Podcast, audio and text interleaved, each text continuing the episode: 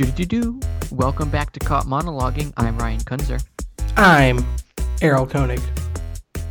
And joining us today, we have a super special guest. Do you want to introduce yourself? Sure. My name's uh, Kyle Kunzer. I'm I'm Ryan's brother. I Yeah, was he- here last time for a Oh yeah, special Oscar, Oscars podcast. Yep. our, So our, our, our resident expert. Oh yes. we keep him resident in uh, my basement, locked away, just for these occasions. Mhm. You're gonna feed me at some point, right? Only when you earn it. Oh, Depends on how hot your takes are. I'll try my best. The spicier the takes, the spicier the food. Ooh. All right. Well, let's get into it. Uh, previously, we had a kind of mini episode talking about just our first impressions for the Oscar nominations, but now, Yeah. with the award ceremony quickly approaching, we all have had time to think about it, or not think about it, as the case may be. And so we are here with our official Oscar nominations, putting our, our brains to the test, and Errol's uh, impressive record from last year up on the yeah. chopping block again. Yeah, I mean, I, I, I mean, I, I was talking to you guys about this before we started recording, but it, I have no feel for what's going to happen this year. Like, I think there's a lot of movies that are, you know, B plus that were nominated for Best Picture. Um, and like, that's not including my opinions on Black Panther because it's a superhero movie, so I view that differently. But there's a lot of films that are like any other year, it would have been like third or fourth nomination on the list, and none that are Mhm. like, oh, th- this is the film, this is the one that's Yeah. gonna, Yeah, Good. nothing Yeah. really standing out as like the favorite Cheers. for most of these categories. yeah. Except for the favorite. Very yes, good except point. for the favorite. Yeah, yeah, and also as we go through, and Kyle, feel free to add to this. Uh, there are there are a couple of other, I guess, snubs and you know surprises because I hadn't seen all of the films when we recorded our, I guess, our preview. Uh, so there's a couple that I'm going to add to the list, um, specifically for supporting actor. Uh, but Hmm. we'll yes. we'll, we'll, we'll get to that when, when we get there the- of uh, things that are definitely important to to note as we get through it. Yeah, I've seen. Let's see, one, two, three, four of the Best Picture picks, and then a few of the other ones that didn't get nominated for Best Picture. So hmm I'm about halfway here. on Not bad. knowledge. Much better than Ryan. Yes, I have seen Black Panther. Drew. Yeah. How many have you seen, Errol? Uh, I've seen all eight of the Best Picture uh, nominees, as well as a bunch of the other ones. Uh, still hasn't helped my predictions, but you know, yeah. We'll see how uh how hot your takes are then, since you're the most prepared of all of us. I don't know if my takes are necessarily super hot as to what I think will win and what I think won't, because I think I, normally when it's between what I think should win and what I think will win, I normally side with what I think will win because I want I want to win. But Yeah. I want to win. yeah, Mhm. uh, but we'll see. We'll we'll see how uh, all of this plays out. Um, and my hot takes are more about the movies themselves because we haven't really gotten too deep uh, about these movies because we were saving it for for this for this Mm. Right. episode. So yeah, I'm ready to jump into it. All right, let's go. We're Okay. going to start uh, with Best Original Screenplay, where we have The Favorite, First Reformed, Green Book, Roma, and Vice up for nominations. I have not seen any of these, so So Uh, out of the two I've seen, uh, Roma and Green Book, I think Green Book is, I guess, my personal favorite. I don't know if it'll win, um, but seeing Green Book, I think that's where, I guess that's that aspect of the movie uh, shines the most.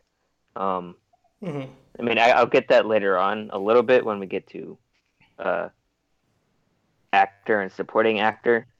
But I Mhm. think the screenplay, the story of it, is where it's most.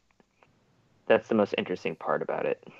So I'm not sure about the other ones.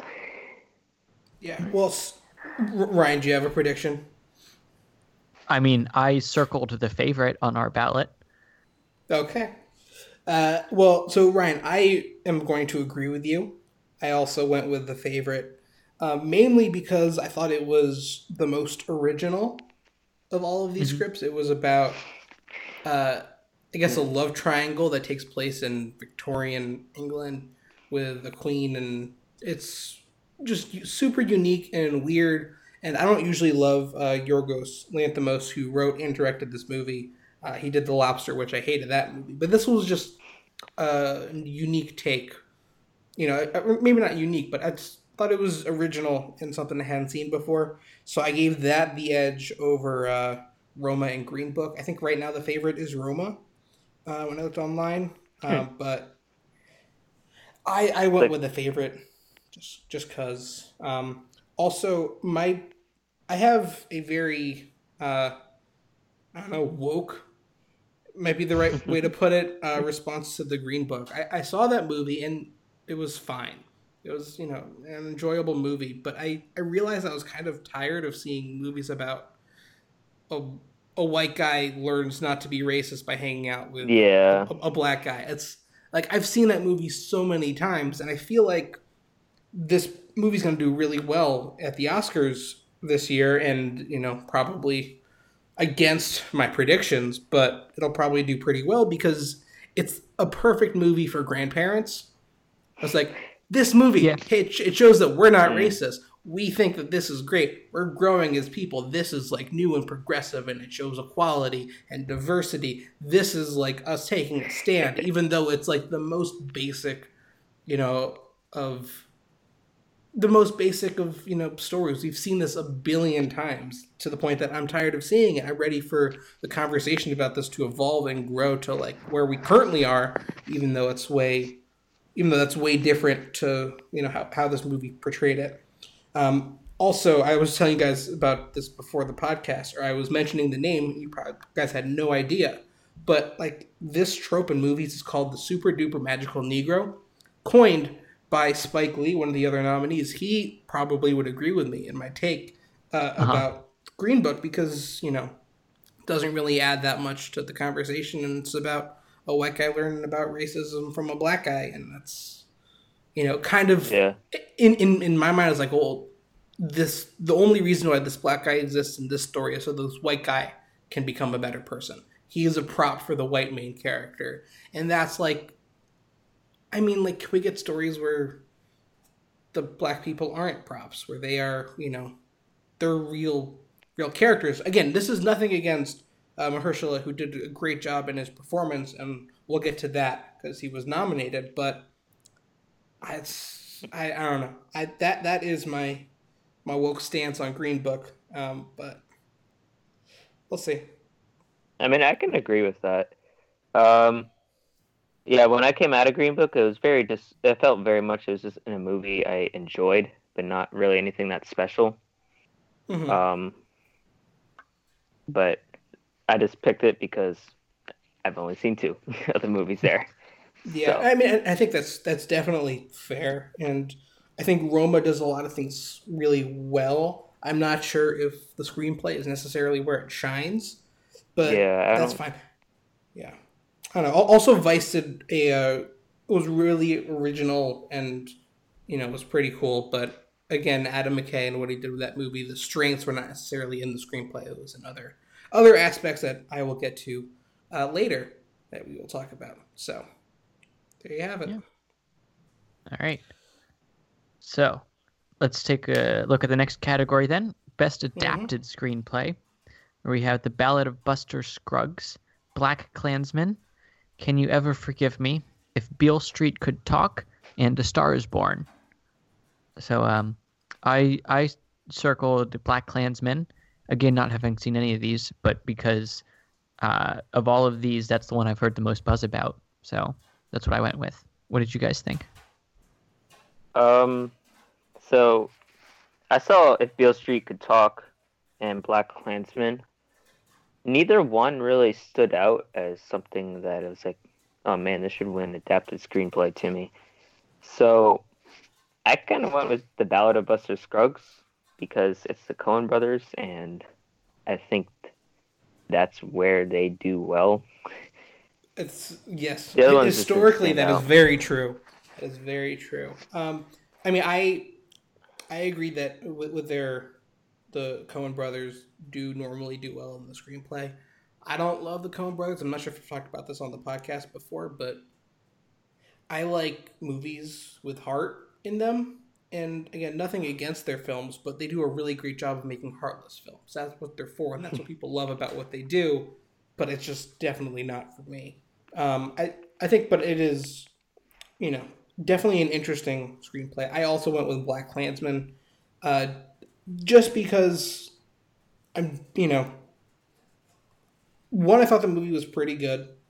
Um, I, I also liked A Star Is Born, but I don't think the screenplay was, I guess, the best part of it. And uh, if Bill, Bill Bill Street Could Talk was also pretty good, but also I don't think the screenplay was necessarily its strength.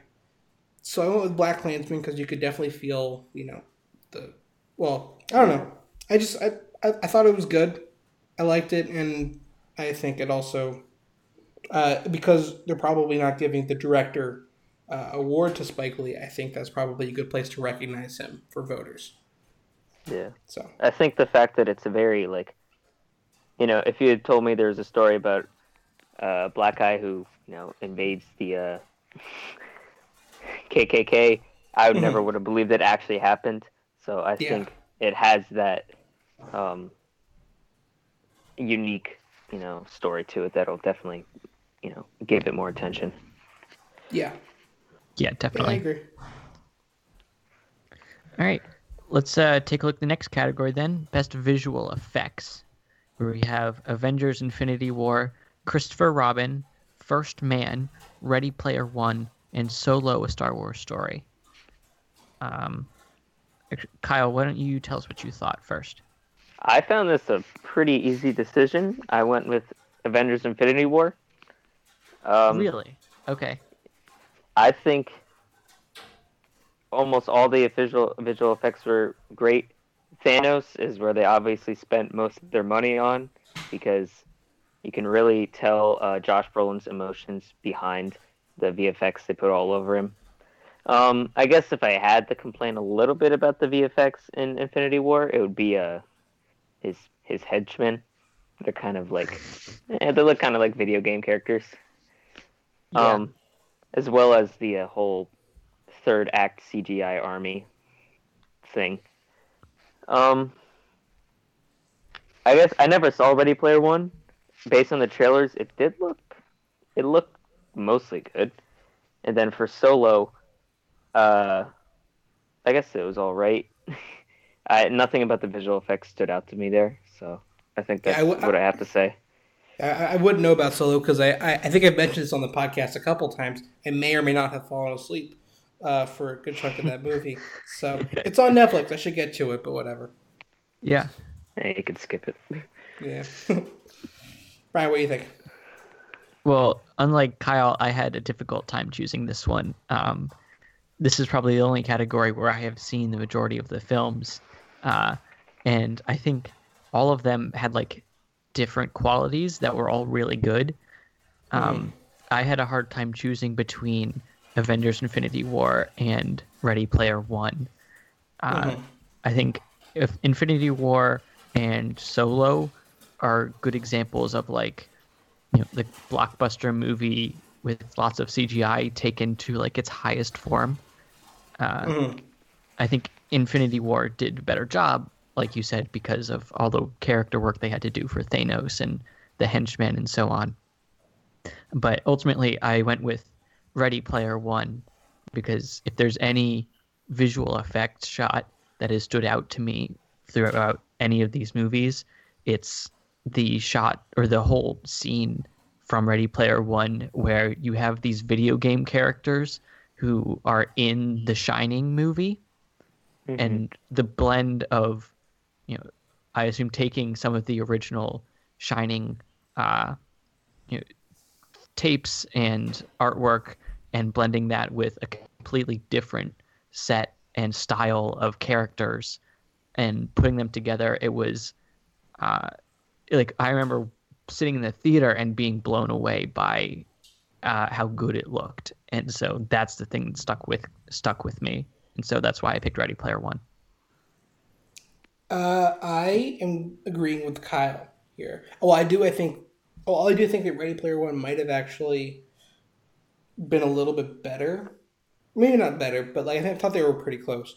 I think more of the voters have seen Avengers, Infinity Wars, so I'm Yeah. giving. I would give that the edge. Also, on top of just all the character work that they had to do, all of the different like sets, like the CGI sets that they had to do. They had to do space. They had to do, uh, you know, they, they had to do space. They had to do, you know, Earth, Wakanda, all the different places where the, all the different explosions were. There were just a different, a whole bunch of different, I guess, toy boxes that Mhm. that you know the visual effects people had to work in. I thought it was, as far as I can remember, all seamless uh, for Avengers. I think because well, I guess Ready Player One also has that a little bit too, but I feel like yeah.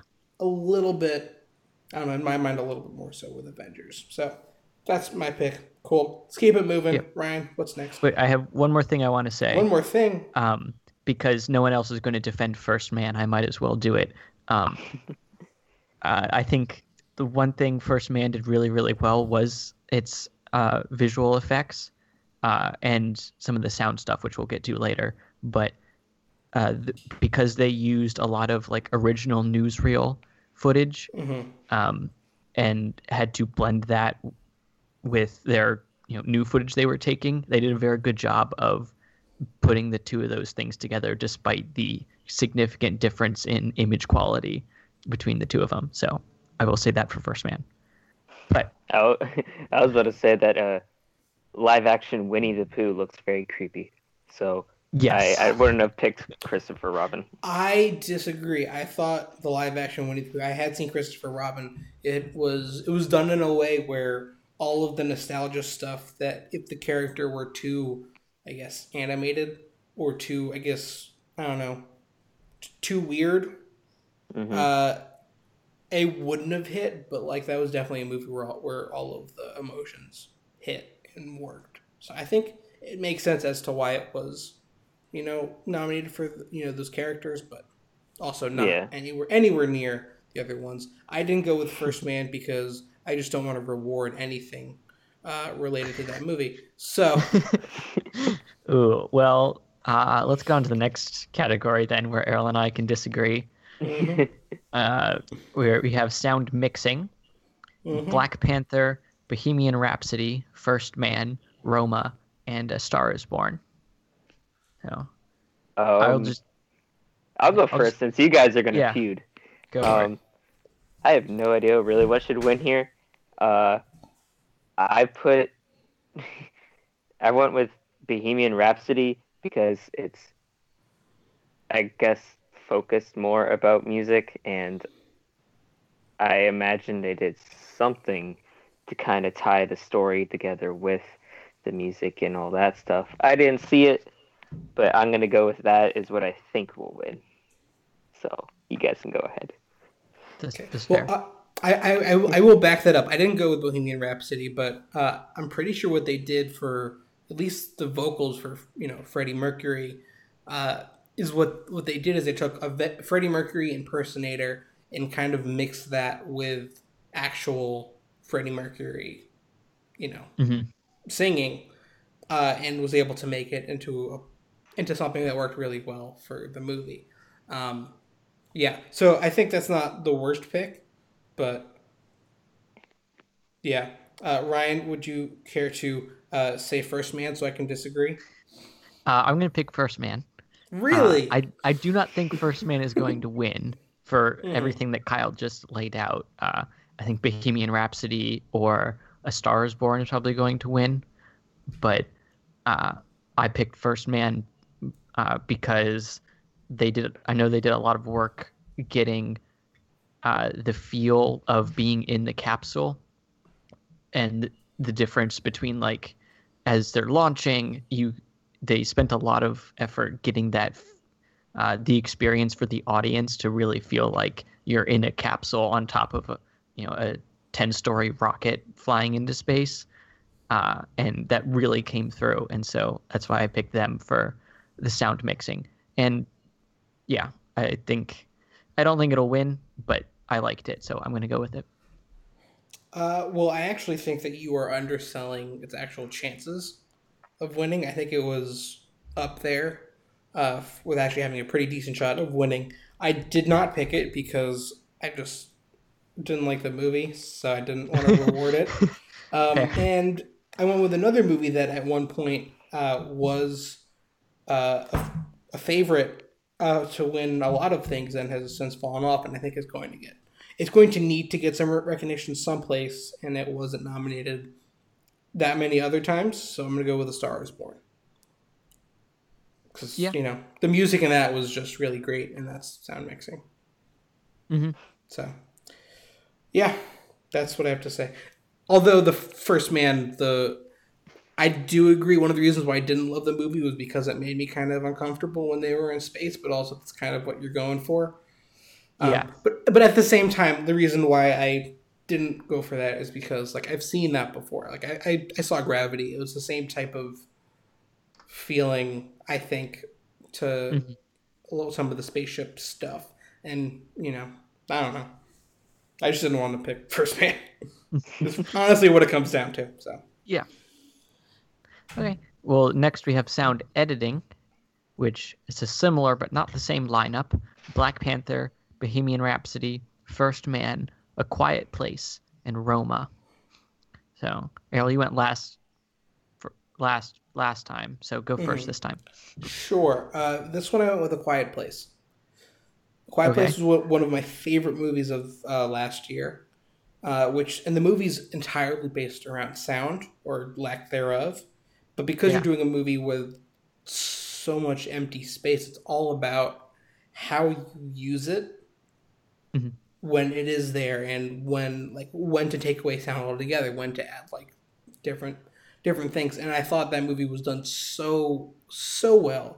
You know, the editing and you know all the acting and the directing I thought was all great. It didn't get any recognition in those categories, but I I definitely think that this movie should get. I don't I don't know if it will win just because it didn't get any other nominations, which you know usually is a sign, uh, and especially if it didn't get any sound mixing nominations, which is also not great for my uh, Star Is Born pick. But eh, I'll, I'm gonna keep it. I like my prediction.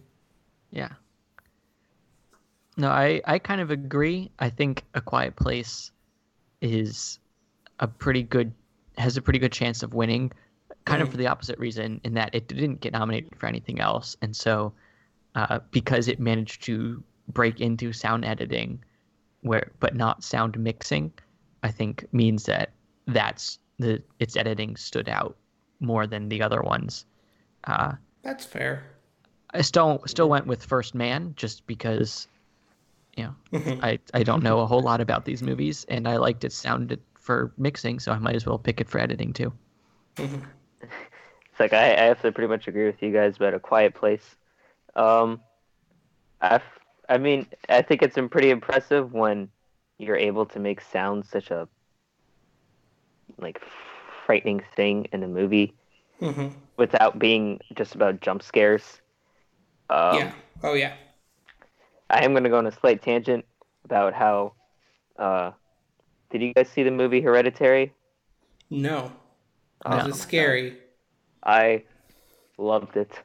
I mean, okay. I, am just getting on this tangent because I think it deserved to be nominated for a lot of categories here, and sure, I ahead. think it was a better movie than A Quiet Place.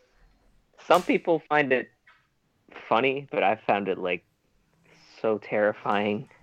Like I could maybe I'll bring it up later if we get to like a category I think was snubbed, but yeah, I, I mean, I've heard a lot of things about Hereditary that, and like people that like that movie love that movie and think that it, it should have been nominated for a bunch of things, and I think it's it very well could have been nominated for a bunch of things.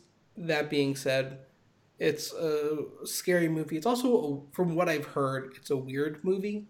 That it sense. very. It's a very strange movie.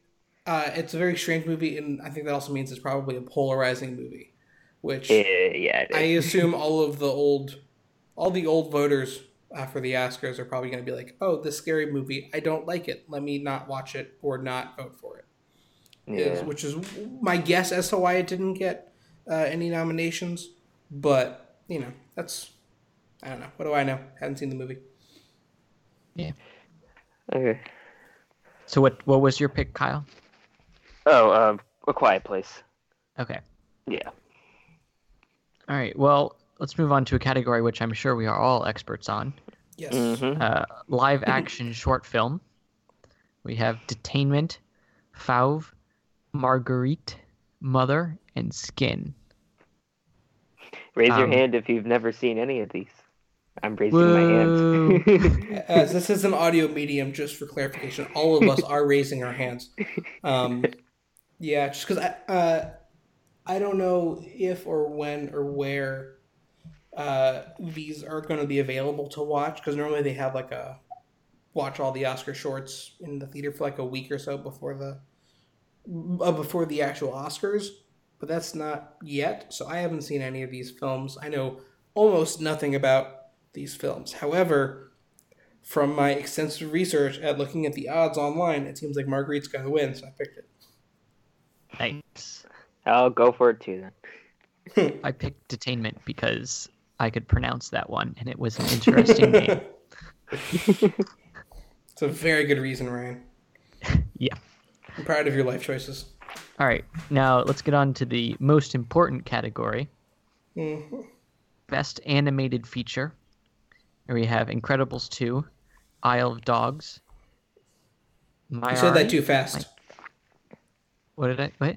You said I love dogs too fast. I- Isle of Dogs. You love dogs? Damn it, Errol. That that that's I mean not to get in too much to my pick, but uh, that's my favorite part of that movie is because when you say it slowly, it sounds like I love dogs. So Cats you are continue, Ryan. Continue. Yes. Go ahead. and we have Ralph Ralph breaks the internet and Spider-Man into the Spider-Verse. So, uh, I'm pretty sure I know Errol's thoughts on this. So, Kyle, do what too. did you think for this category? I, I went with Spider-Man into the Spider-Verse. Yeah. Good. I'm glad we all agree. So Uh, good. Yeah. If anything's going to depose Pixar this year, So good. Because Incredibles 2 was a fantastic movie. Incredibles 2 was incredible. I I would disagree a little. I Really? thought Hmm. Incredibles 2 was all right. Maybe it's because I'm comparing it to the first one, but I found Incredibles 2 just very. It felt watered down in a way to the to the first one.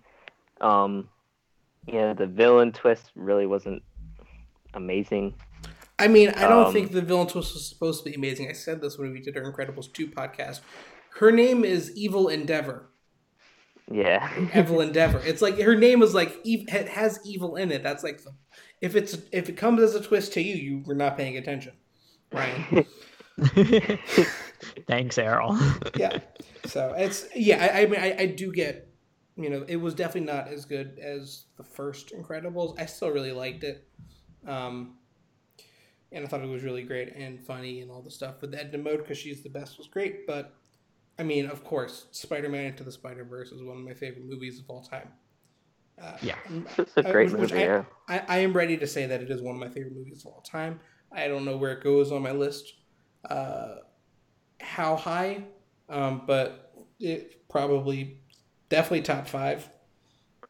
Um, I mean, for the movies that were nominated for Best Picture, I think Spider-Man into the Spider-Verse was a much more yeah, no, hey, or mu- was a much better movie than some of these. I agree with you. I for I think it's much better than all of them, hands down. But also, it's you know, it also Spider-Man to the Spider-Verse is like my perfect type of movie, where it's about Yeah. family and superhero and cool animation. It's like all the stuff I want from a film. Uh, so Yeah. It just Ha- blew has there- everything out of the water in terms of so of good. The animation and the story and the characters and the, So the voice acting. So good. All of it was just so good. So good.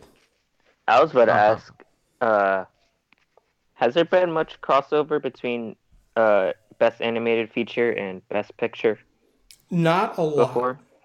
It has happened a couple of times. Uh, Beauty and the Beast, I'm pretty sure, was the first, uh, the greatest movie of all time, Toy Story 3, uh, in my opinion, uh, got both nominations. Um, and I'm pretty sure Up did as well. Uh, there might be a couple others I'm forgetting, but those are the three I can remember.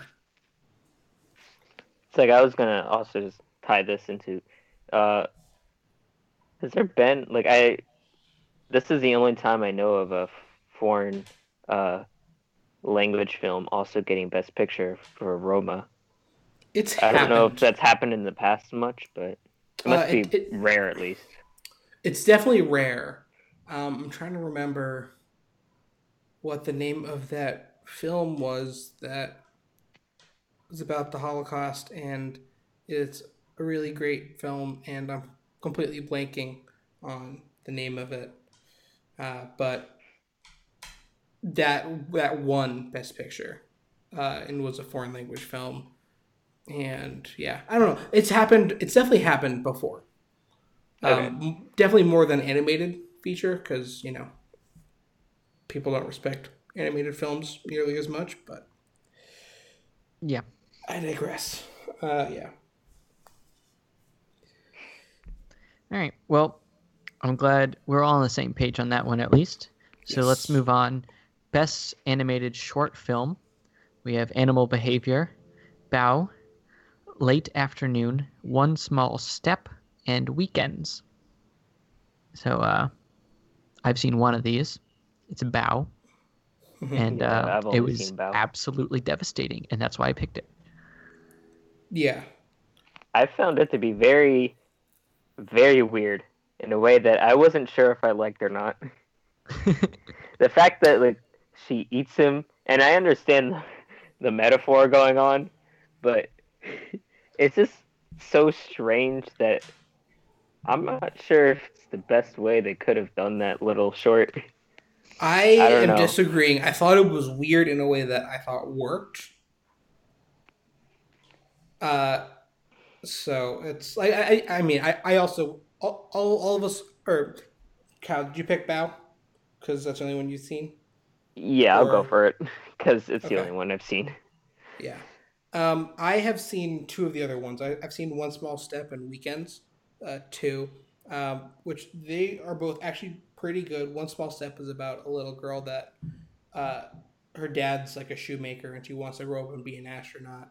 And then a whole bunch, she grows up and her dad gets sick and whatever. It's really sweet, uh, a little bit sad, but uh, sweet animated short. And Weekends is about a kid who uh, has to run back and forth between uh, her mom and her dad, dad on the weekends uh, because his parents are divorced. And I could relate to that one um, a lot. I don't think it necessarily got to the emotional punch that I wanted it to get to. Like I did think Bao got to that point. Um, so yeah, that's why I'm going with Bao. Uh, still have to see animal behavior in late afternoon, but uh, I've seen some of the animation for animal behavior and it looks really great. So, Mhm. but Bao, Bao's, Bao's gonna win. Yeah. Do you know if the uh for the other two you've seen? Do you know if they're made by uh like a studio or a single person? Because I actually learned something a bit interesting if they're made by a single person. Uh, I'm I'm not sure if it's by a single person, um, but I'm pretty sure at least Weekends was a small, like a, either a small production company or uh, a small, sm- or like just a, a couple people. Uh, and I think maybe one small step too. I forget, but 'Cause, uh, apparently, if you know, or apparently these uh, I guess smaller production short animated films, you know, winning the Oscar here can actually mean a lot to them because they end up usually getting picked up by Disney or Pixar Yeah. later on. Yes. So hmm they're just That- gonna that- that is very absorb true. you. Yeah, I mean, like it's if, if you are good enough to make an animated short that gets nominated for an Oscar, normally companies that make animated feature films or even other animated shorts or animated TV shows, like we like you, we like what you do, we like your style. Let me give you money and a job. So Yeah. Very much. yeah, so cool. All right. Uh, next up, production design. What do we got, Ryan? We got Black Panther, The Favorite, First Man, Mary Poppins Returns, and Roma.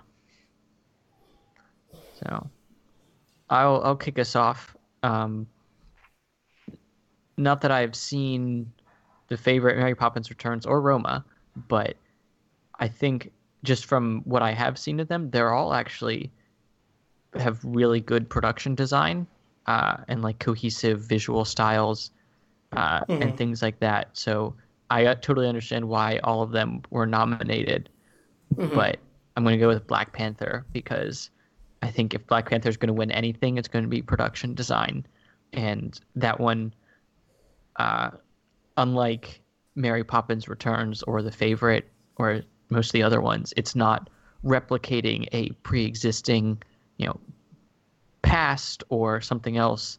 Uh, it's they're taking from different cultures and creating a whole new culture to view. So I went with Black Yeah. Panther because it was just phenomenal. I'd agree with you there. Um, I think I don't I don't think they're gonna pick it though. I think they're gonna probably pick Mary Poppins if I had to guess. Um, but yeah, I agree with you about Black Panther. The way they sort of build the world of Wakanda is very, I guess, unique compared to the other films here, who are all basing it off some pre-existing uh, idea. So Well, I, I, I will say, Black Panther was basing off of a bunch of pre-existing ideas in in being the different tribes and cultures. well, yeah, but they're creating it from. something new. It, it's something that hasn't been seen nearly as much in movies, and they did they, they took a new twist and made like a whole techno future. uh, Yeah. Right. Believe it's called Yeah. Afrofuturism. Yes, that's the word I was looking for. Yeah. That's exactly the word I was looking for. um, but I went with Black Panther, uh, agreeing with Ryan. Uh, I think it will win. Uh, I think this is they're going to give Black Panther recognition somewhere, uh, and I think it'll be in probably some of these uh, categories. It was for me a close call between that and the favorite. I went with Black Panther for mainly just because I like it more.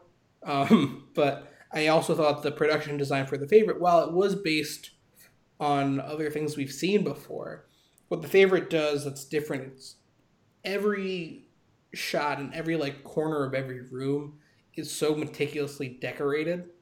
Like it all takes place in this one house, and like there's just it's kind of crazy. Like if you've seen some of like the the pictures from the you know, just some stills from the movie, you can just see that like all of the walls are like top to bottom filled with like portraits and and pictures and designs and little aspects that you know if you if you could just take you could spend an hour studying each wall in that movie, which I think is really cool and definitely a lot of effort put in that I I recognize and appreciate. Um, but also I think Black Panther is cooler and better and probably and definitely an equal amount of time and effort put into making that work. So, yeah, that. Yeah. Again, I, I feel the need to come to First Man's defense. Uh, not that it should win, but It, it shouldn't get that out of here. but the uh, the man hours and attention to detail that they spent on getting historical and scientific accuracy for everything that happened in First Man was astounding and not something you typically see about uh, space movies. So I'm glad that they did that. Actually, this is the last category that First Man is nominated in. So I'm actually going to throw. Um, I'm, I'm going to talk about First Man because we were saving our opinions for this episode. Uh, Okay, that's about it. So I- I ha-. Yeah, so I have some opinions about this movie that I never got to, to say, so I'm just going to throw them out right now. Actually, Uh-huh. it's really just one opinion. I thought this movie is just so poorly conceived of making a movie about like the most boring guy ever. It's like Ryan Gosling did a perfectly good job playing Neil Armstrong, but Ryan, this is no offense to you at Oh all. no, I agree. No offense to you at all. But this is basically saying, what if we made a movie about Ryan, but make him more boring, like the most boring version of Ryan? Like he's good with science, but he's also kind of quiet and to himself, and uh, but also just the most boring version of that that could mm-hmm. ever be possibly thought of.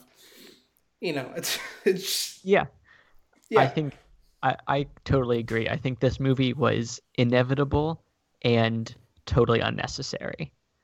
Yeah. Uh, you know, turns out okay. that the historical figure who is famous for being secluded and not talking to a lot of people uh, was kind of secluded and didn't talk to a lot of people, and that's that's kind of it. Yeah. So, it was, you know, it it there was inevitably going to be a biopic of Neil Armstrong just because mm-hmm. he's such a famous person, but it was not the most uh, engaging film. Yeah. Okay, now we can move on. I feel good now. Oh wait, one other thing. Mm-hmm. The camera work. Whoever decided that every single shot needed to be done in right? shaky cam.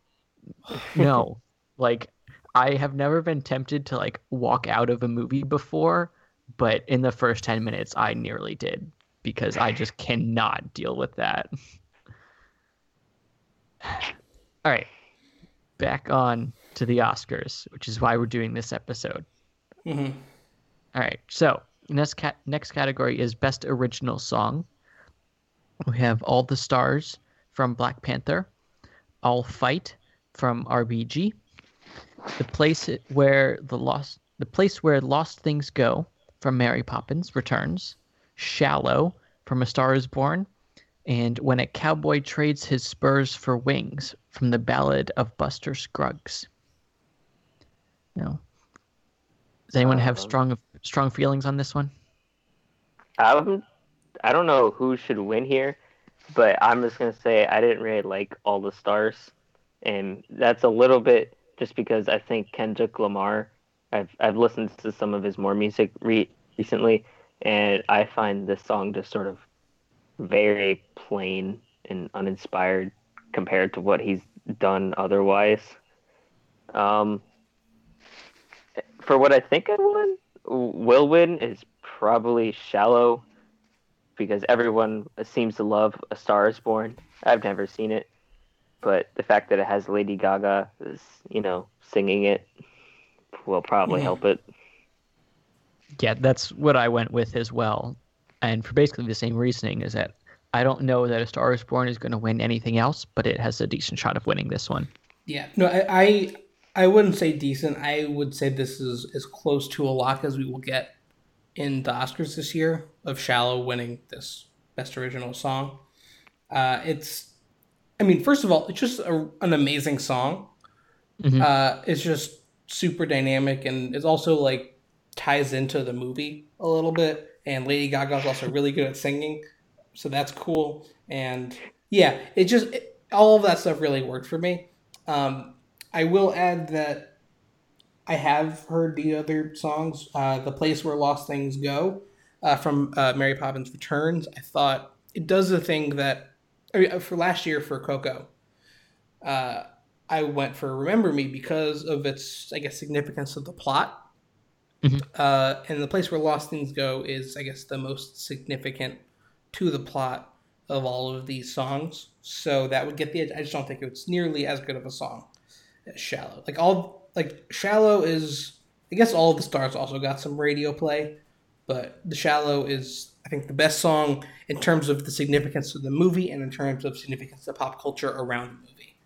It, it had the highest high in both. So yeah. No, I thought uh, the place the place where lost lost things go might give it a run for its money. Uh, partly just yeah. because Mary Poppins is, you know, it's a known thing and people already love the music from the original, and so I've yeah. You know, again not having seen it, I think it has a good shot just from yeah. being a musical and you know the main song from that musical. Yeah, it's. I mean, I I will add this. This is also the last time that we're going to be talking about Mary Poppins. Um, that movie, well, I don't think any aspect was necessarily like next level, or I don't know if that song is like the best song ever. Um, I don't know if it should have gotten any nominations that it didn't. Maybe Emily Blunt, but it's a ridiculously delightful movie. It's like mm-hmm. the perfect. I left the movie you know, just smiling. It was just such a happy, such a fun movie. I I just I really enjoyed it, and I didn't think I would as much. It was just fun and Mary Poppins and Disney and enjoyable. So I just I don't know. It was fun. It was good. Yeah. Um, yeah. So I think maybe if they wanted to recognize it, it would, it would be here, but also they're going to recognize Shallow because this is, uh, I, I think this is probably where they're going to give A Star Is Born its only Oscar. Yeah. Yeah. Which is crazy because it was like the favorite for so long, and then it wasn't. Yeah. Well, then the other movies came out because the Stars Born came out in like October or something, right? Yeah, it came out a little bit too Yeah. early because it was big and it made a lot of money, and it just kind of died down. There was a point where I thought that it would make a comeback, like Mhm. after the nominations. I thought like you know Shallow would have started bouncing back up on you know on the radio, and like it would have been more present, and then because of that, it would have gotten momentum to maybe you know have a little bit of a comeback. Maybe it could have you know broken into Best Picture. Who knows? Uh, and because like there was like a two day window where I heard The Shallow play three times on the radio, um, and then I haven't heard it since. And you know that's the end of that thought. Uh, that's yeah. So it's probably gonna. Gonna, it's going to win this category. This is the only one that I would say if you're going to bet on a category, bet on this one uh, for shallow. But yeah. All right. Well, the other musical category we have uh, best original score. We have BlacKkKlansman, Black Panther, If Beale Street Could Talk, Isle of Dogs, and Mary Poppins Returns. So I went do with Black? Panther. Yeah, I, I went with Black Panther um, because I think the the score for that was very good. It I think integrated pretty well with what was going on in the film, and it had a very unique style that I still remember now. Uh, you know, so many months after seeing it, so that's why I picked it. mhm. I went with uh, if Beale Street could talk, just because I think that's what stood out to me the most about that movie. Um, you know, the movie itself wasn't that amazing to me, but I remember the music being very moving. So, I guess that's my only prop I can give to it. yeah, I, I Uh, am. I, I would agree. I thought the music and the score definitely stood out about that movie. Uh, when I saw it, I was the music. I definitely helped carry it more than it probably should have. Um, so I agree, but I did go with Black Panther because of what they did with uh, you know the Afrofuturism uh, with the music being both being able to both like get into that I guess theme, but also still be super you know moving and impactful for like the, the the more tender moments or for like for the action scenes when it gets intense it you know it it, it really like i can still this movie came out about a year ago i can still remember the score for this movie uh more clear than i can any of the other movies on this list Mm-hmm. so Yeah. that's why i'm going black panther All right. Well, next category we have best makeup and hairstyling. the most important category objectively of all Yes. the categories the one that decides which movie was the best one for the year. Yes. Yeah. Yes. Shout out. shout out to Squad. Uh, Yeah. Yes. So we have Border, Mary Queen of Scots, and Vice. So I um not seen any of these. I heard a fair amount of buzz around Vice and Christian Bale uh, kind of transforming himself, if I'm remembering that correctly. But I went with Mary Queen of Scots because ones with uh, lots of fancy hairdo tend to do well. So that's what I went with. think I went with Vice because I remember last year, uh, a Darkest Hour one, Mm, and that had the you know Gary Oldman getting his lots of makeup and prosthetics to you know yeah. look like Winston Churchill. So I think this is a pretty similar situation with Christian Bale. Yep, I'm agreeing 100%. Vice. Is that it? That's it. Yep. Yep. Come on, Errol. This is the most important category. It is. But that, that's why I go with my gut for this one. I don't spend too much ah. time thinking about it or analysis. I just go for my gut. Also, I haven't seen Border, and I actually didn't. I still don't know what it is. Like at all. Like Mario Scott, I at least saw trailers for. I know it's Margot Robbie and Saoirse Ronan, but like Border, I don't know what it is in the slightest. So it's about a guy who draws maps. that would make sense. That would make sense. All right, uh, let's keep moving. Yeah. All right. Next up, we have Best Foreign Language Film, which I will apologize now. I'm sorry to the country of Lebanon. Uh, Caper- Capernaum? Capernaum from Lebanon. What? Go ahead. Go ahead. Okay. Cold War from Poland. Never Look Away from Germany. Roma from Mexico. And Shoplifters from Japan.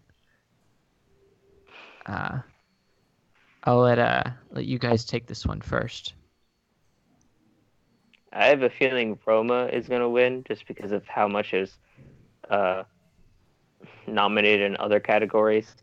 And I Mhm. imagine they're going to give it to Roma in this category. So they ended up, so they choose not to give it in the Best Picture category. Hmm. That's my guess. that is an interesting i guess approach to this i am i'm i, I am also thinking that it's going to win here but i don't necessarily know if that will affect how well it will do uh, for best picture. Um, i think there is a chance that cold war wins here because i also think that there's a good chance that roma might get best picture. I don't know. We'll get to that. But if if if people are picking Roma to win Best Picture, I think Cold War, which uh, I, I haven't seen, but my sister uh, has seen it because it's about Poland and you know World War stuff, and it's definitely in her. It's it's like her favorite topic, uh, but like it's she really liked the movie and thought it was better than Roma. Uh, that being said, I think if Roma already gets recognition in other more, I guess, other bigger categories, I think they might give Cold War some love here. I don't know, maybe. I'm not sure that I am uh, understand the implications of say Roma winning Best Picture, but then something else beating it in Best Well, Foreign it- Language Film. A lot of Yeah. times, a, a lot of times, it's about um, politics, and Yeah. so, sometimes True. It, it, it usually it's, is this way for Best Director and Best Feature, where the winner of Best Director uh, doesn't usually get the Best Feature nomination as well, or Be- Best Feature uh, win as well, Mhm. um, because it means very because they mean like similar things. So I think that, and I think Cold War was a really good movie. It got Best Director and Best Cinematography nominations this year. So, I mean, again, I haven't seen it, but that must mean that it was a pretty, I guess, a pretty good film. And if they're going to give it credit somewhere, I think this might be where. However, that being said, I think it it would it doesn't make sense, and it would it will it will go to Roma, but also, you know, Yeah, I mean, I picked Roma too, just for the same reasons. I think, you know, if it's been nominated for so many other things, is probably going to win win this category. But let's uh, move on. We are almost halfway there, I think. to best film editing, where we have BlacKkKlansman, Bohemian Rhapsody, The Favorite, Green Book, and Vice. So, uh, Kyle, why don't you just why don't you start us off? I think you've seen most of these movies. I've only seen uh, BlacKkKlansman and Green Book, Oh, that's right. but So, Uh, I went with BlacKkKlansman. Um, I don't know if that'll actually win, but based on what I remember from seeing it, there was a lot of, uh, I think, visual comedy that was used through editing. Um, and you know, I didn't really think Green Book used editing that much to to its advantage. Maybe they did, and I didn't notice it because film editing isn't something I notice as much as someone mm-hmm. who has more yeah. background in it would. But um, yeah, I, I imagine my pick isn't what isn't or isn't actually going to win, but I'd go with BlacKkKlansman. Ryan, what do you got?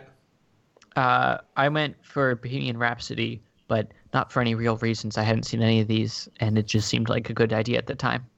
okay. I mean, I, I, guess that could make sense because they were able to sync the music to the, which that might be more sound editing, but yeah. And whatever. Weren't they weren't they using some like original footage from the, some of their concerts and stuff and mixing that in? And I think they might, might have done a little bit of that, um, but whatever. So, what did you whatever. think, Errol? Uh, I think Vice. I think was by far the best edited film of this really? past year. Yeah, it's that? Adam McKay is I think his strength is comes with editing. Just with the way he quick pace editing that he does it, it just he a lot of times directors put their mark through their visual styles and all of that stuff. Adam McKay puts his mark on a film uh, through his way of editing a film together, if that makes uh-huh. sense. The you know upbeat, energetic way of telling a story about one of the worst guys in American history is a really I don't know it it, it was the funnest a movie about a government should be if that makes sense. It's, yeah. it's fun, the funnest a movie about uh, a bad guy doing bad things in government should be. It shouldn't be a fun movie, but it was because of the editing that Adam Fair enough. Yeah. So another category that I'm sure we are all experts on, yes, documentary short. Did, you did do, do some, some, research. So okay. actually, I, I I will read out the the nominees yeah. and also give a one sentence, uh, I guess, description of what happens uh, in the movie. So maybe that'll affect your decision. Okay. Okay. I don't know. Whatever. Um, so documentary short. Uh, we have Black Sheep, which is a uh, black family moves uh, into a uh, racist community, I believe. Then there's Endgame, which is about terminally ill patients and their doctors discussing, you know, the Endgame. Uh-huh. Uh, it, it is not funny enough, not about uh, a Thanos and yeah, I was about to say like, what, what if that's what Avengers Four is about? Yeah, and terminally it, ill. It, it, would be interesting if instead of just releasing Endgame, they just show that documentary. It would be yeah. a really weird, really cruel switch, uh, and you know, not at all respectful to the uh, people that were fighting through those disease. So definitely, Marvel, I would not recommend doing that if you're listening. Continuing, uh, Lifeboat. Uh, it's about volunteer rescuers um, that rescue migrants on the Mediterranean Sea. Then there's A Night at the Garden, which is, I think, fascinating. It's about a Nazi rally that happened uh, at Madison Square Garden that filled the garden in 1939, which I think is just crazy. Uh, and then Period, End of Sentence, which is about Indian women fight menstruation stigma and uh, manufacture pads. Cool. So, yeah. yeah. So, Errol, since you did all the research, what was the one that caught your attention the most?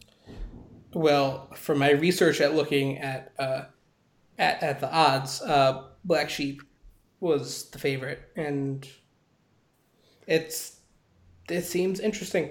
So yeah, yeah. I mean, I, personally, I kind of want to see a night at the Garden. That being said, it's only the reason I want to see it is because of, one, it's a really fascinating topic, and two, it's only seven minutes long, and I think really? that is yeah, that's that is short, which means I could watch it you know, and move on with my day and not like take out a chunk like I would for Black Sheep, which is like a half an hour, or Endgame, which is 40 minutes, which is like a more of a time commitment um, versus mm-hmm. Night of the Garden, which is I think really interesting and also, you know, just quicker. Um, but also, Black Sheep's going to win, I think. Yeah. So. Okay. Well, I went with period, end of sentence. Uh, mostly because it is the most creative title, and therefore it must be the most creative movie. I'll go with uh, Endgames just for the heck of it. Sure. Cool. All right. So next category, we have best documentary feature. We have Free Solo. That's Hail- about a. Uh, oh, I'll, I'll, I'll. Oh, yeah, why I'll, don't you take it? I'll do it again because I have the descriptions. Free Solo is about this one guy that decides to climb El uh, Capitan or El Captain, however you pronounce it. It's a mountain. It won't be offended. Uh, he free solo climbs. He by himself. He climbs up this mountain. So that's cool. Then there's Hale County this morning, this evening, uh, which was said to be uh, about small moments in Black lives. Then there is Minding the Gap, which is skaters uh, escape their volatile families in the Rust Belt. And then a father and sons, and that's a guy gains the trust of a radical Islamic family and learns about you know how that family functions and what they really think and all that stuff. And then RBG, which is about the notorious RBG, Ruth Bader Ginsburg. So yeah. So, uh, what did you think again here, Errol? Uh, RBG. It's it, out of all of these, it's the one documentary that I've heard of before. I hadn't seen, or I haven't seen it yet, although I do want to, and I've heard it's fantastic. Um, so Mhm. I think I think that'll that'll probably win. Um, Free Solo actually it's also in theaters right now. It's an IMAX if you want to see mountains real big. Um, but Yeah. Like You know, I I- had heard some uh, pretty good things about Free Solo, and I guess I'd pick it just because I want it to be the uh, the most remembered uh, movie with the word solo in it from this from 2018. so that's a good take. It's a very good take. Yeah, I went with uh, RBG because that was the one I'd heard the most about, uh, and I didn't even realize was technically a documentary. I thought it was just a, you know, a biopic and would have been well up for. there's there is another film that came out this year on the basis of sex which is a biopic Oh. about ruth bader Right. ginsburg so i do see where your Okay. confusion was it was a mix of the two however uh, the I, from what i've heard the documentary is significantly better Okay. my mom did love the the movie but also Mm-hmm. it's you know Yeah. it's, But- it's I will say for for free solo, I I remember in the news like when that when the guy actually did climb El Capitan, uh, and like that was something that I thought was very cool, and I would totally go and see it in IMAX because I'm sure it would be incredibly dramatic, uh, both visually and like you could build a lot of drama around him climbing this mountain. or actually it might not be in imax i think lego movie might have faked it out Okay. Whatever. Still, still sounds Alright. very cool. yeah Uh, all right, all right. costume design Yes, best costume design. We have The Ballad of Buster Scruggs, Black Panther, The Favorite, Mary Poppins Returns, and Mary Queen of Scots. Now, Kyle, why don't you start us off? So I just went with Black Panther. Um, I mean, that may seem a little too obvious, but I think the costumes were a big part of that movie, and I think it stood out.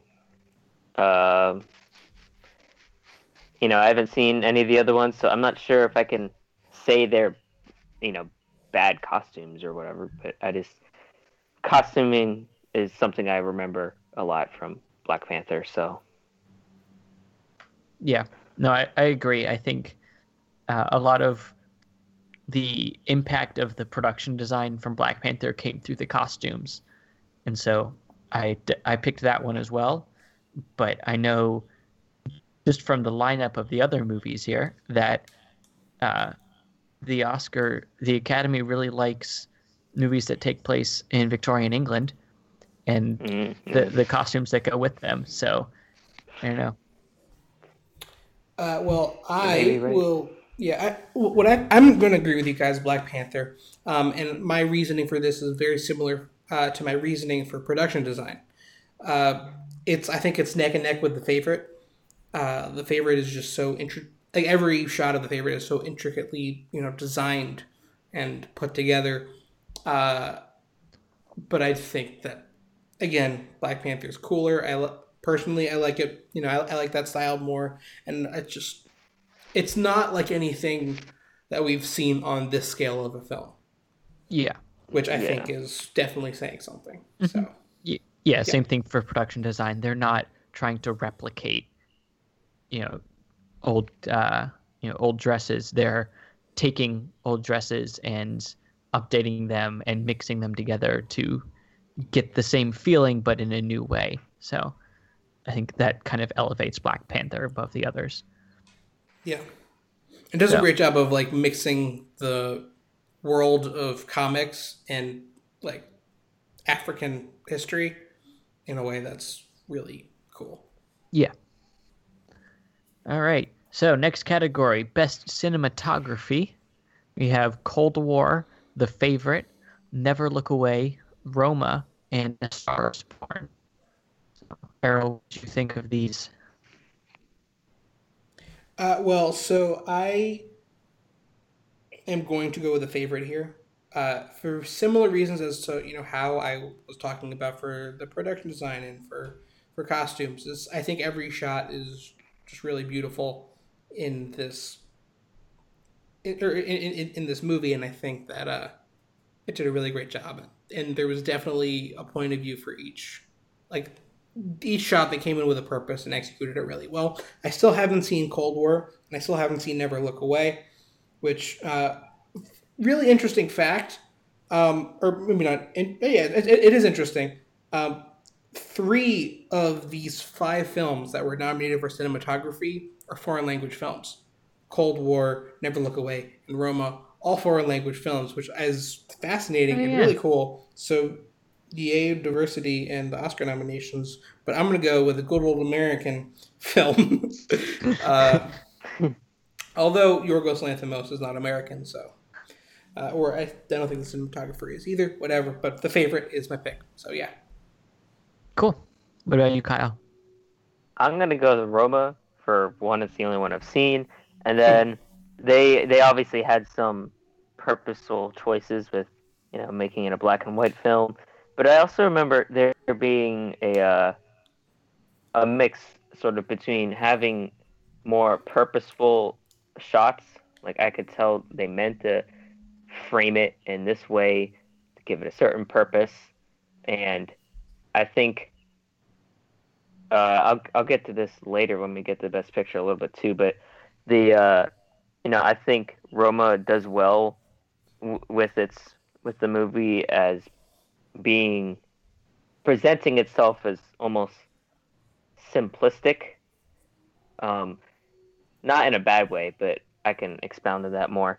Um, but I think having that style with the cinematography here sort of allows the uh, story to feel more real in a way. And I think, you know, and I think with that more simplistic sort of cin- cinematography, uh, they can also uh, express a lot of the, the setting that without having to rely on dialogue as much because that movie didn't. So that's my pick. Okay. Yep. I uh, I also picked Roma, but you know mostly because it got nominated for other things, and I have not seen any of the movies nominated nominated for this category. So it seems like a safe bet. Fair. Yeah. All right. Well, let us move on to now we're in the real biggest categories for the Oscars.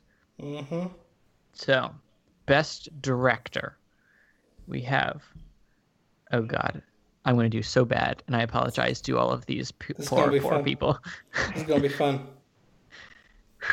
All right, we have Alfonso Car- Corian. Coran? Alfonso Cuarón. Okay, for Roma. Um, Errol, I'll let you say this one because you said it several times already. Yorgos Lanthimos. Yes, for the favorite. Spike Lee for BlacKkKlansman. Adam McKay for Vice. And Poet Pa Polakowski for Cold War. I think that's an L, but like a fancy L. Paul Kow- Kolowski? Polakowski? I, Yeah. Honestly, I don't know. It's all I know is they did a great job with Cold War. I don't know how to pronounce his name, so uh, s- s- sorry, Powell. Yeah. Um, So. yeah, so who did you pick, Errol? uh, I went uh, for uh, Alfonso Cuarón.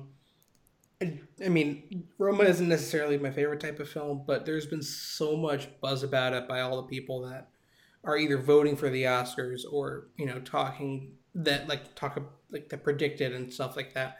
I think you know, and he he did a really great job. Uh, it's not necessarily for me, but I think he did you know he did what he was supposed to do. Um, there was also a really great uh, tweet thread by uh, Guillermo del Toro all about Roma, which I thought was really interesting and helped me appreciate a little bit more than I did already. So uh, thanks, Guillermo. Um, but yeah, so I, I went with I went with Roma.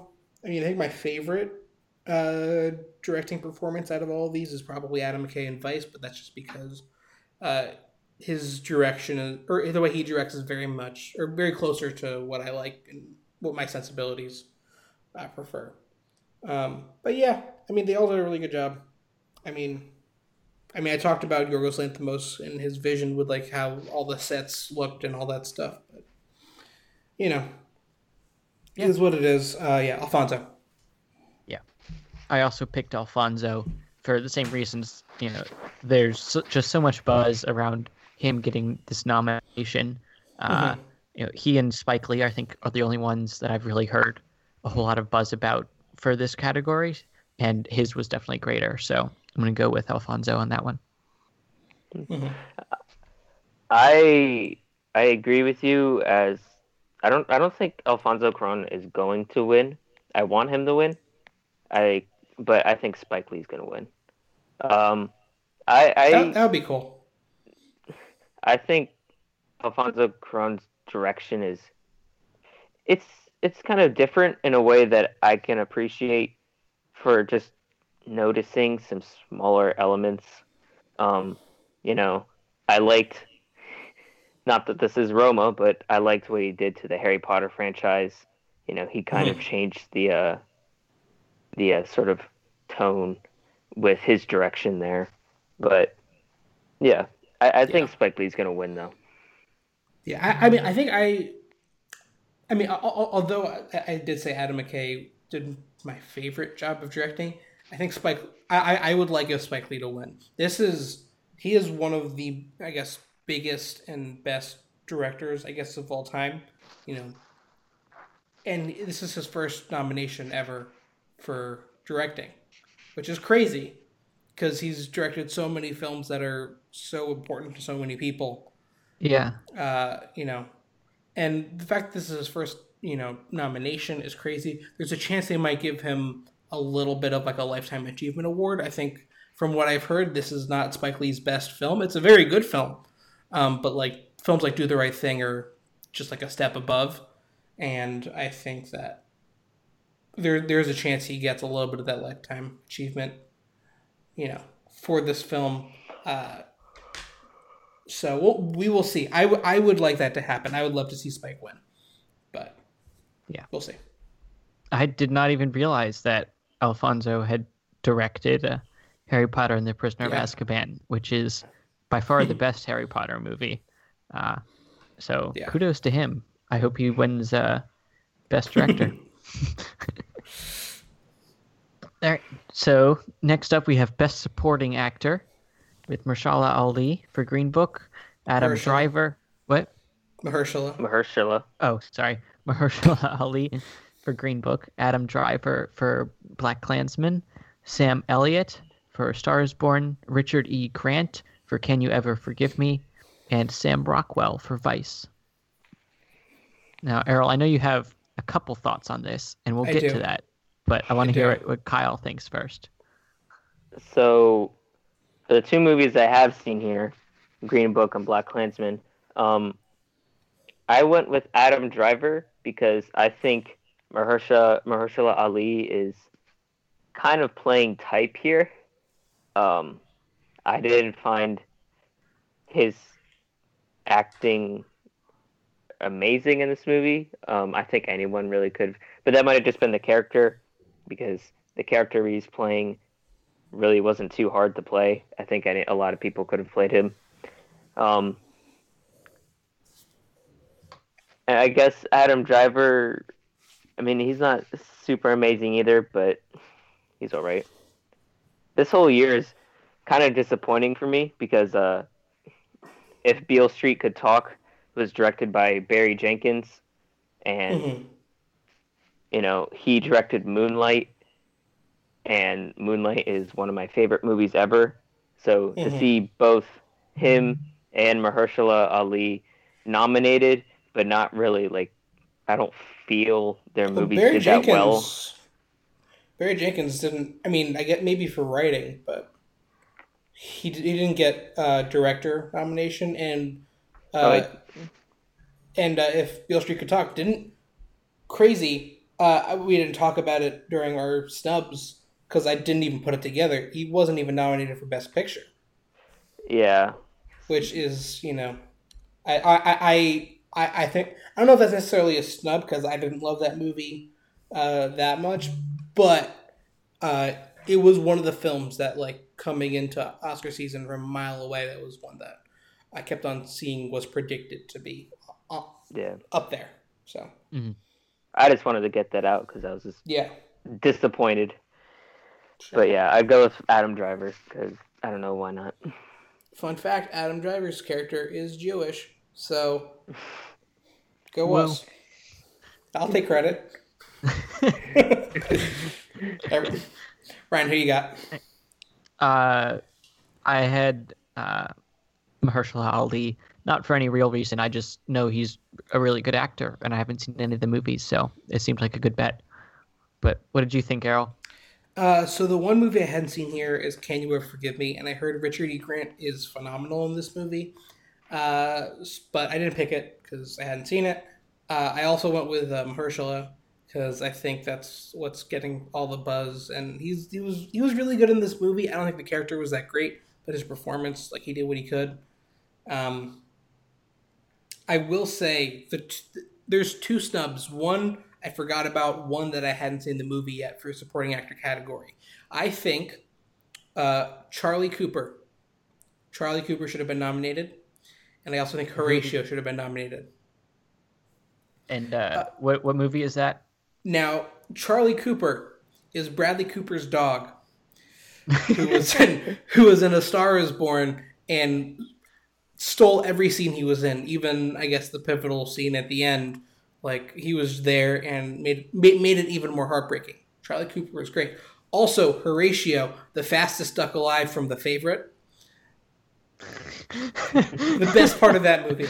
So I would have picked both of those guys over um, Herschela. I'm not saying Herschela didn't do a great job. I just, you know, I, It's I mean, hard like, hard to beat the, uh, them. Yeah. yeah. I mean, and also about Horatio, like he played the fastest duck alive, and you can tell from his performance that there was like a real pompousness to to to how he like portrayed himself uh, on, on the screen. So uh, good for you, Horatio the duck.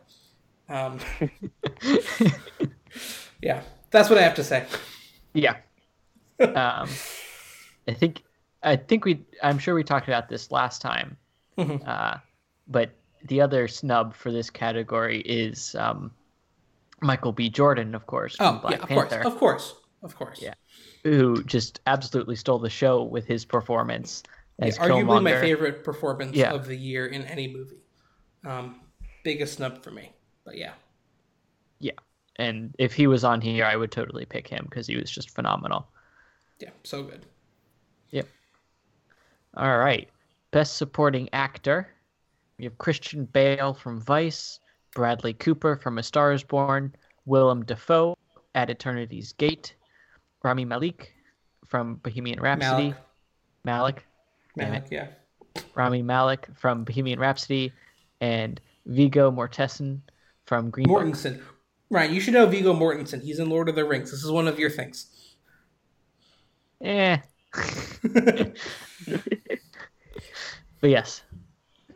So those are our our actors. What did you guys think? Um, I didn't have much here, but for a lot of almost the same reasonings for Mahershala Ali, uh, I don't think Viggo Mortensen really did anything like that special with his character. Not that his character had much to work with, but um, yeah, I, I think he did an all right job. I don't think he was amazing. Someone else could have probably played his character, and they would have done just as well. So, Mhm. so he's sort of playing an Italian stereotype. I don't know. He- He was all right. I Yeah. think uh, Willem Dafoe might win just because this is the Hmm. only category he's nominated in. So Yeah, I, I mean, I I heard he did a really great job. Um, your thoughts about Viggo Mortensen, I think, are, and, and also uh, Mahershala Ali. I think it's probably the most at least for me, for Rami Malek and Bohemian Rhapsody. I thought while that was a fun movie and an enjoyable movie, definitely not an Oscars level movie. And Rami Malek was great, but I don't think it was an Oscar level role. And I think, you know, Freddie Mercury is an Oscar level role. However, the Freddie Mercury in Bohemian Rhapsody was not that, if that makes sense.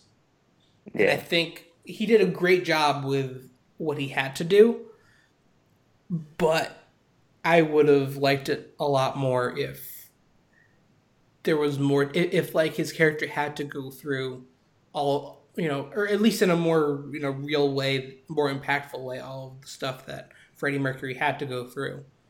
That would have been interesting to see, you know, portrayed. And I, I thought, again, I thought Rami Malek did a great job.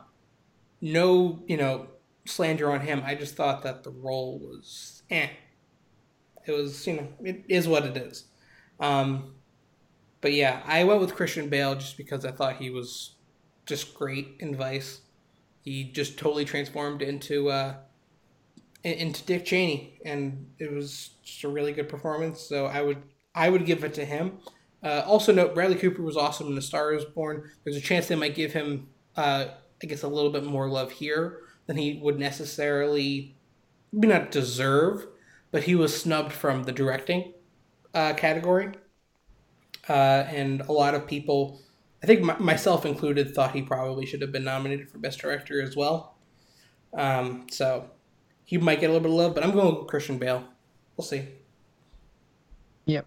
I also went with Christian Christian Bale uh, because I know that the Academy loves actors who really transform themselves, and Yeah. that's what he did. So I think that was uh, a pretty safe bet. All right. Oh, did you guys have any any snubs for Best Actor? I mean, not that I haven't already talked about. Yeah. uh, I probably do, but it's not coming to mind at the moment.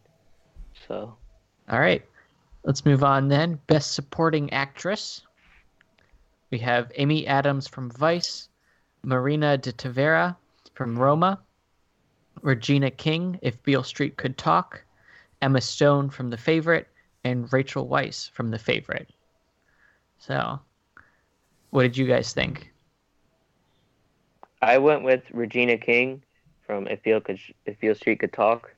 Um, you know, I found her to be the one person that was like really trying with their role in this movie. You know, you could really see the, the desperateness that she was going through to try and keep the family together. Yeah. But I, it's probably the one area that it might have a chance of giving, like, getting the win for mm-hmm. uh, because the rest of the movie didn't really work for it. Um, yeah, it, it's kind of sad to think that like sh I could tell she was really trying with the role, but Mhm. she's not in it enough. I think. So Yeah. So, What did you think, Errol? Uh, I'm agreeing with you. I think for if Beale Street could talk, I thought the acting, especially for the main, like the lead two characters, was not very good. Like, and they were fine, yeah, all right. but it's like I, I could feel like they were acting. Regina King was totally in her role, and like just totally transformed into into what she should have been doing, and I thought that was great. And also, what I look for in a supporting uh, actor or actress, usually it's just they have one moment, they have the one scene where they come in and they just hit a home run. Yeah. Uh, and and if Beale Street could talk, this the scene was uh, like right after she went to uh, where was it Puerto Rico? Um, yeah. yeah, so she was in Puerto Rico right after she uh, talked to um, her son's or her son-in-law's future son, whatever, uh, the accuser, and the accuser doesn't, I guess, agree to come back and make things right, and she just breaks down on the Yeah. sidewalk, and that was just That- such a powerful scene. scene. Um, that's that's why I am giving it to her. Uh, I would I will also say the rest of the actresses did a great job. Um, my favorite scene and my favorite character in in uh, Roma uh, was the scene or w- was uh, I guess the the mom, uh, the Marina de to uh, Tavira. Her role was great, and the scene at the end when she's explaining to her kids that she's going through a divorce and what that means, and she's trying to keep it upbeat. That was also really great. So I I, I, I gave Regina King the edge, but I also thought that was really good. And I also thought that Emma Stone and Rachel Weisz were really good, but they're going to split both because they're both from the same movie and they both did a great job. So, Regina King. Yeah, I think uh, Marina de Tavira, again, not having seen any of these movies, but uh, from what I've heard about Roma and her in particular, she was very good. Uh, Yeah. So I I think she has the best chance of winning, but I I went with Amy Adams uh, solely on the basis that she was once in a science fiction movie that I really liked and did not get nominated for her role, and Man of so Steel? I. no, Oh, my bad, my bad. Batman versus Superman Dawn of Justice. oh, obviously. yes, yes. Yes. Or, you know, Arrival. But yes, she didn't get nominated for that one. And so I feel the need to continually tell everyone how great she is until she gets her Oscar. Cool. Cool, cool, cool. All right. Uh, next category. Yes. Best Best, actress. actress. Oh boy. Yeltiza Aparicio. Yalitza, I think. I might have messed it up too. I think it's Yalitza. You're right. That's an L. Yelitsia Apisi, uh, Apiciro? Nope. Uh, Something like that. I think. Aparicio. I don't know. It's a hard name. Yeah. Yeah. Uh, she did a, yeah. from Roma, Glenn Close from The Wife, Olivia Colman from The Favorite, Lady Gaga from A Star Is Born, and Melissa McCarthy from Can You Ever Forgive Me? Okay, Ryan. Uh, what do you have for this? Have you seen any of these films? I have not. I Okay, went so- with I went with Olivia Colman uh, for The Favorite because I'm not sure that the Academy is ready to give Lady Gaga an Oscar. More than anything else. Fair. So I think uh, that's fair. you know, and for a movie like The Favorite, where it has a, a decent shot at Best Picture, but maybe not uh, the best shot, it has a pretty good chance of winning one of these Best Actresses categories. I think that's fair. Uh, I I think I might agree with you with what I personally. Well, I went with Glenn, uh, Glenn Close. I haven't seen The Wife, but from what I heard, that movie is an okay movie with a an outstanding performance by Glenn Close. Ah. Um, so I'm gonna go with that. Glenn Close is, you know, one of the greatest. So that's why I'm going with that. Uh, I also I also loved Olivia Colman, and I would be very happy if she got that nomination because I just thought that she was really good and the favorite.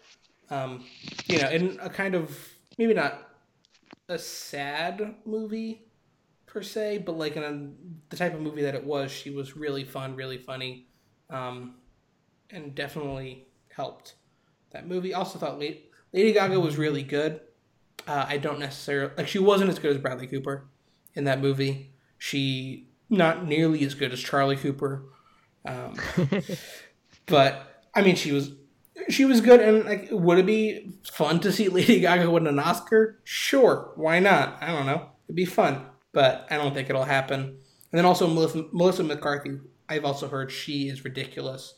Um, Can you ever forgive me? Uh, just as Richard E. Grant was, but haven't seen the movie. Uh, I really want to. I've heard great things, but um, Yeah. we'll see. But yeah, Glenn Close. Glenn Close is uh, my my pick. All right. So Kyle, who did you have? So I went with, uh, I'm going to say her name wrong. Yatsila Aparicio. Did I say it right? Yalitza, I think. It, it doesn't matter. Yeah. Or it, it does matter. It does It does matter. matter. But for the purpose of this podcast, we will just apologize and move on because we do not have all day. Um, sorry, Alicia. I I think she did well with her role, and I guess because her role is very uh, I don't know what the right word would be here, but it's not it's not a in your face kind of role, I think and raw is the word I would use. yeah, Yeah, it's I- I- it's, don't know. very raw in that sort of way. But um, Yeah, I, I think I think she does well with because the the bigger moments in that movie, she she doesn't make it cliche, and I think a lot of that is her acting. So yeah. Well, I mean, I, I, I thought she was very good, but she definitely felt like she wasn't an experienced actor or a- or a- actress.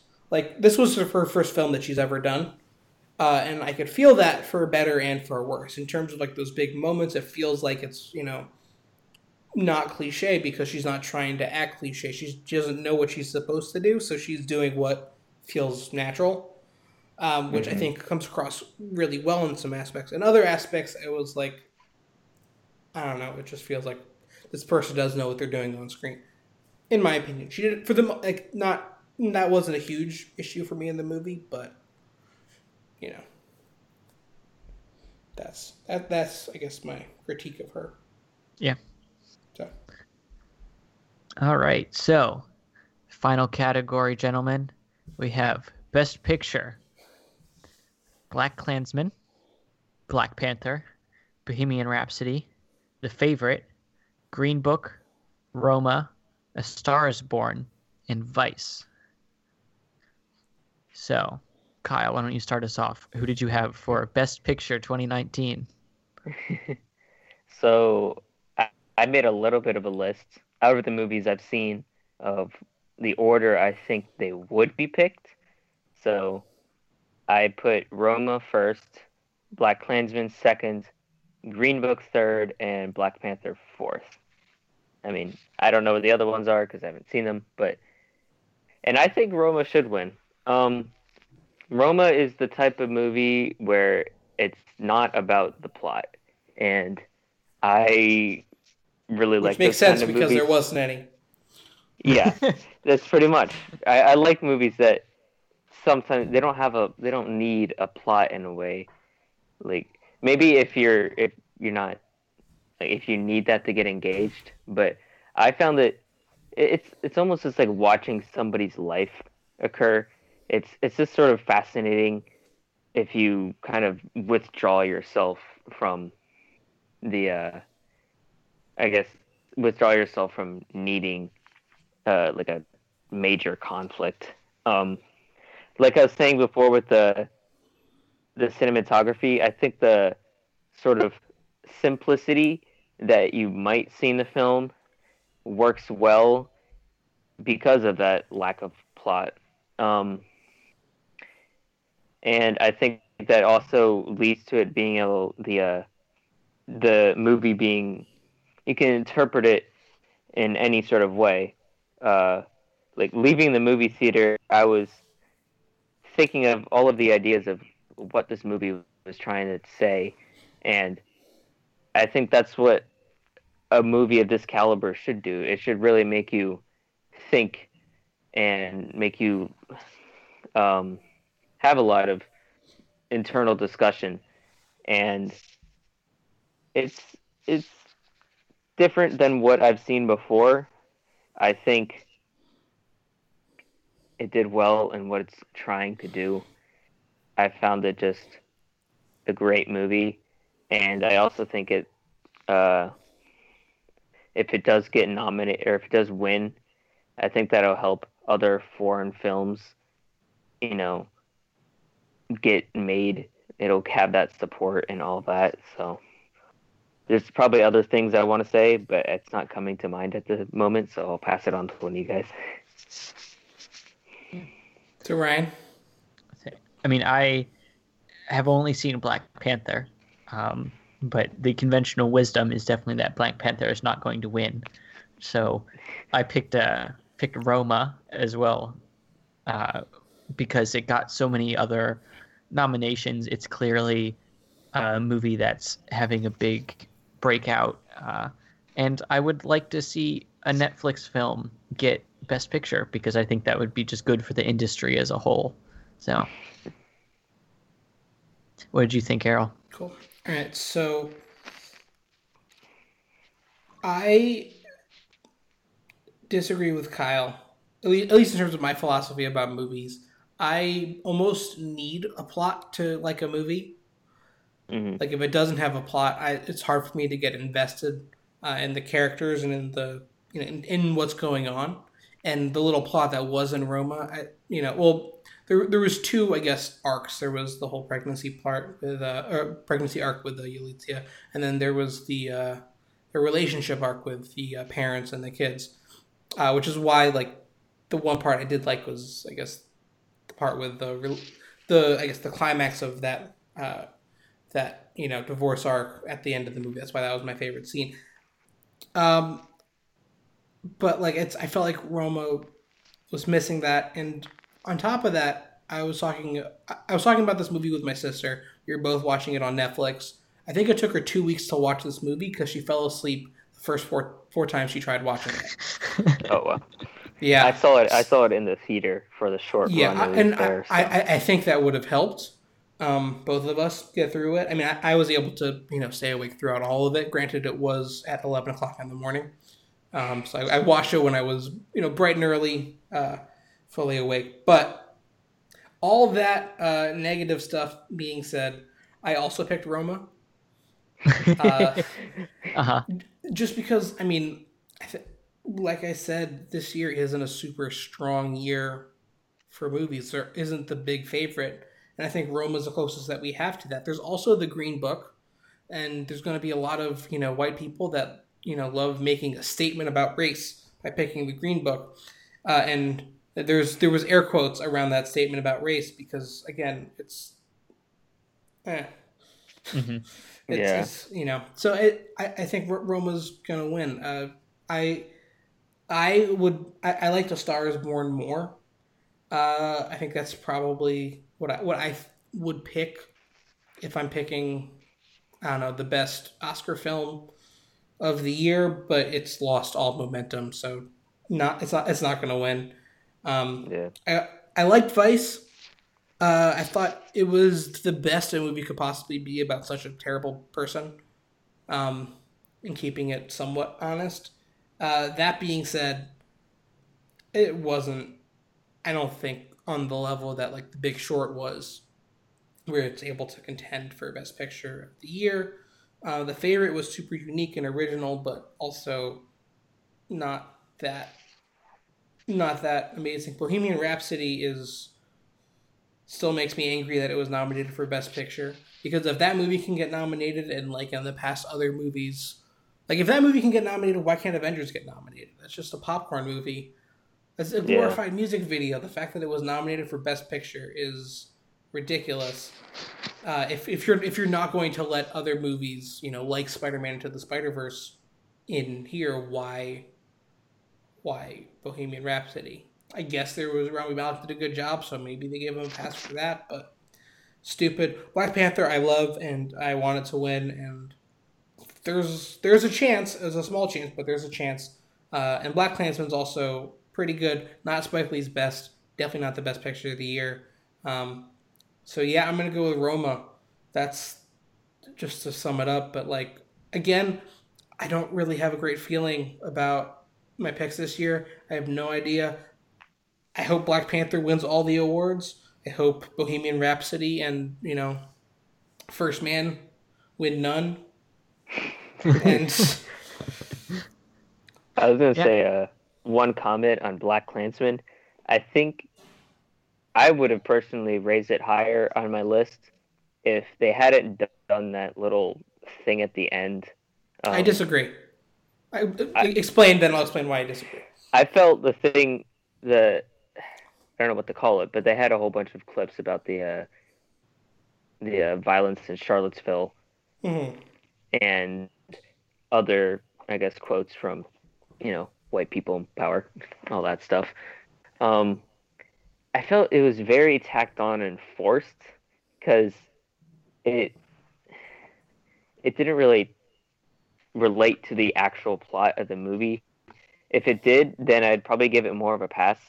And I think it is somewhat misleading because people are going to think this is the uh, current events are related to that direct story. Um, and it just, if I didn't like how they did it, it it just got on my nerves. Like they were trying to make a a statement rather than a good movie, having that tacked on at the end. So So here is why I disagree with what you just said. Uh, I think that this is a movie that shows uh, racism and the KKK and David Duke losing. It's a rel- relatively uplifting where it's, you know, it's a win for the good guys. yeah, However, I'm sure as Spike Lee was making this movie, Charlottesville happened, and all of these terrible things. It's Like, well, this movie's showing a win, but that's there's still so much to be done. If we just leave it as a win, kind of like, like I, I- I think his thoughts like if we just leave it as a win, what separates this from you know from Green Book, you know what right. you know it, and by showing this at the end i was like hey we've made improvements since you know when this when i guess the story took place but there's still a lot to be done. This is still a very real issue um, and something that's super present in our everyday lives uh, or maybe not all of our everyday lives but for black people in america in their everyday lives it's super present and and un- unavoidable frankly. And showing this at the end kind of forces home that idea. It's like hey this was a great story and all, but like there's still stuff that has to be done. Spike Lee was trying to make a statement with this movie, uh, and I think that little clip at the end kind of hammered it home. I think it made all of the thing, all for me, all of the stuff that happened in the movie uh, was cool, great, and all. It was a perfectly fine, you know, en- enjoyable movie, uh, but it made, but it, it was a movie. Movies about racist people kind of you view it as like oh it's just it's just a movie these people don't exist bad guys aren't real and then you see that clip at the end it's like oh wait these people do exist these people are real there still has to be stuff that we have to do mm-hmm. about it which that's why i do get your point i do think it wasn't super congruous with the rest of the movie but for me i felt like it it, it worked and was necessary for what spike lee was trying to do I could So. see that. Yeah. Yeah. All right. Well, um, I guess the only thing left to really discuss uh, are there any snubs that you guys thought there were for Best Picture? I mean, we mentioned Spider Man Into the Spider Verse, which Mhm. obviously should have been in here, and it's a tragedy that it is not. mm-hmm. But was there anything else from 2018 that you guys thought should be in here? I think Hereditary should have made it. Um, I feel like I've spilled a lot of what I've already said, but uh, Mhm. That movie, I guess it, it is mainly a psychological sort of horror, and I think Mhm. that's sort of the best kind of horror. Uh, they do so well with the uh, a lot of aspects of filmmaking here that I, I was surprised it wasn't nominated for something like cinematography or editing because I the editing in that movie actually I did notice and I found it really effective for the horror, um, as well as production design. Um, but it was such a creepy movie, and you're just Mhm. always on the edge of your seat. But I think the fact that you were the fact like when you mentioned it was such a polarizing movie, is probably why it wasn't nominated. It was kind of it was very weird. It, when I was in the theater, I was like gripping my seat, but at the same time, there was people like behind me laughing. So it's it is very much about what scares you, and Mhm. this movie mainly focuses on like, uh, I guess the villain. I, I don't Mhm. really know what to call it because it's not really a villain, but it, it's demonic. That's the sort of the force behind the horror. Yeah, and, and, I guess and that appeals to some people and doesn't for others. Yeah, and I, I think this also goes into kind of what you were saying about Roma and comparing, I guess, Hereditary to A Quiet Place, which A Quiet Place is much more plot driven of a story, and Hereditary is a lot more about the feeling and the more the psychological Yeah, impact that it has on you, um, which is why my snub was a quiet place. That's what I want to get out of a horror movie. I want to, I mean, again, I'm not super literate in horror movies because I, they, I think they're scary and I don't like scary.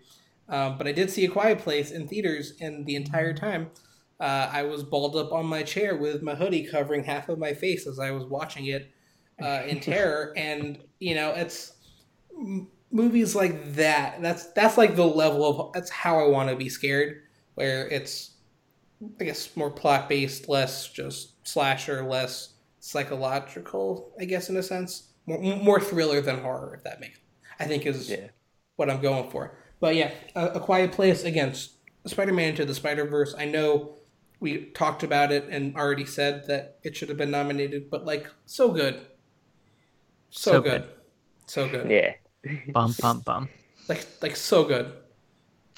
Um, that was great. I don't know. It's that that's my my favorite movie of this past year, and I think it's because it's a superhero movie, because it's you know an animated movie, because it's Spider Man, a character that we've seen in films, you know, a whole bunch of times already. It doesn't maybe not doesn't get the respect it deserves, but you know, didn't Yeah. didn't didn't get in there. But Yeah. I am kind of surprised that we didn't get a horror film because for the past couple years, there's been a, a rise in like good horror movies. Outside of Get Out, what what other horror movies have I guess gotten to that recognition? I mean, I would say Hereditary and A Quiet Place. They both had good recognition. Recognition. I Mhm. can't say that. um, yeah, crap. Yeah, no, I, I can't think of the I- other ones that come to mind, but Yeah. Yeah, I, I, I do get what you're saying, but I think horror movies is kind of in a similar place as animated movies are, where people that are voting for the Oscars are still viewing it as like a B movie, where it's it's not it's not of the same level of quality or whatever as movies like you know Roma, Green Book, Bohemian Rhapsody. I I mean, again, that's why I was upset about Bohemian Rhapsodies because if you're not going to let movies like, you know, Hereditary or A Quiet Place that like really move viewers, why are you gonna let Bohemian Rhapsody, which is just a fun music video? It's a glorified music video. That's all it is. But, I don't know. yeah. I mean, I think this is why they were toying with slash are going to add that um, best popular movie category uh, because Yeah, there definitely is a lot of dissatisfaction with the kind of movies that get nominated for best picture and you know the ones that win like they are good movies uh, in the Mhm. objective sense but they're not the ones that people fan over and the ones Yeah. that get make people the happiest per se. Yeah, I, I am interested in seeing how all of that plays out because how are they going to judge the most popular movie category? Are they going to judge it as what's the best movie that qualifies as a popular movie, or are they judging it what's what movie makes the most money, which is essentially what popular means? And Yeah, it's going to be I- I- Marvel movies. Are they just going to say Avengers, you know, Endgame is the the most popular movie next year because it's going to make the most money, or are they going to, you know, look at all the films that have come out and you know say, I don't know, the Lego Movie two, or you know even though it didn't make as much money, uh, but was a really good film. Uh, maybe, maybe Captain Marvel, which might probably won't make as much money as Endgame, but might be a much better film. I don't know. Yeah. So we'll see. Yeah, but it'll be an interesting place i think to kind of see like the horror movies go head to head with like pixar movies you know go head to head with some you know a netflix film maybe you know and Mhm. kind of have this weird conglomeration of just what was popular. Yeah, and and it'll be interesting to see if there's any overlap between popular and just best picture, yeah. Uh, because Black Panther would under this Yeah, that popular def- would, would definitely fall under the popular category. Um, but like Social Bohemian Rhapsody, would would those movies be put in that popular category and not in this category?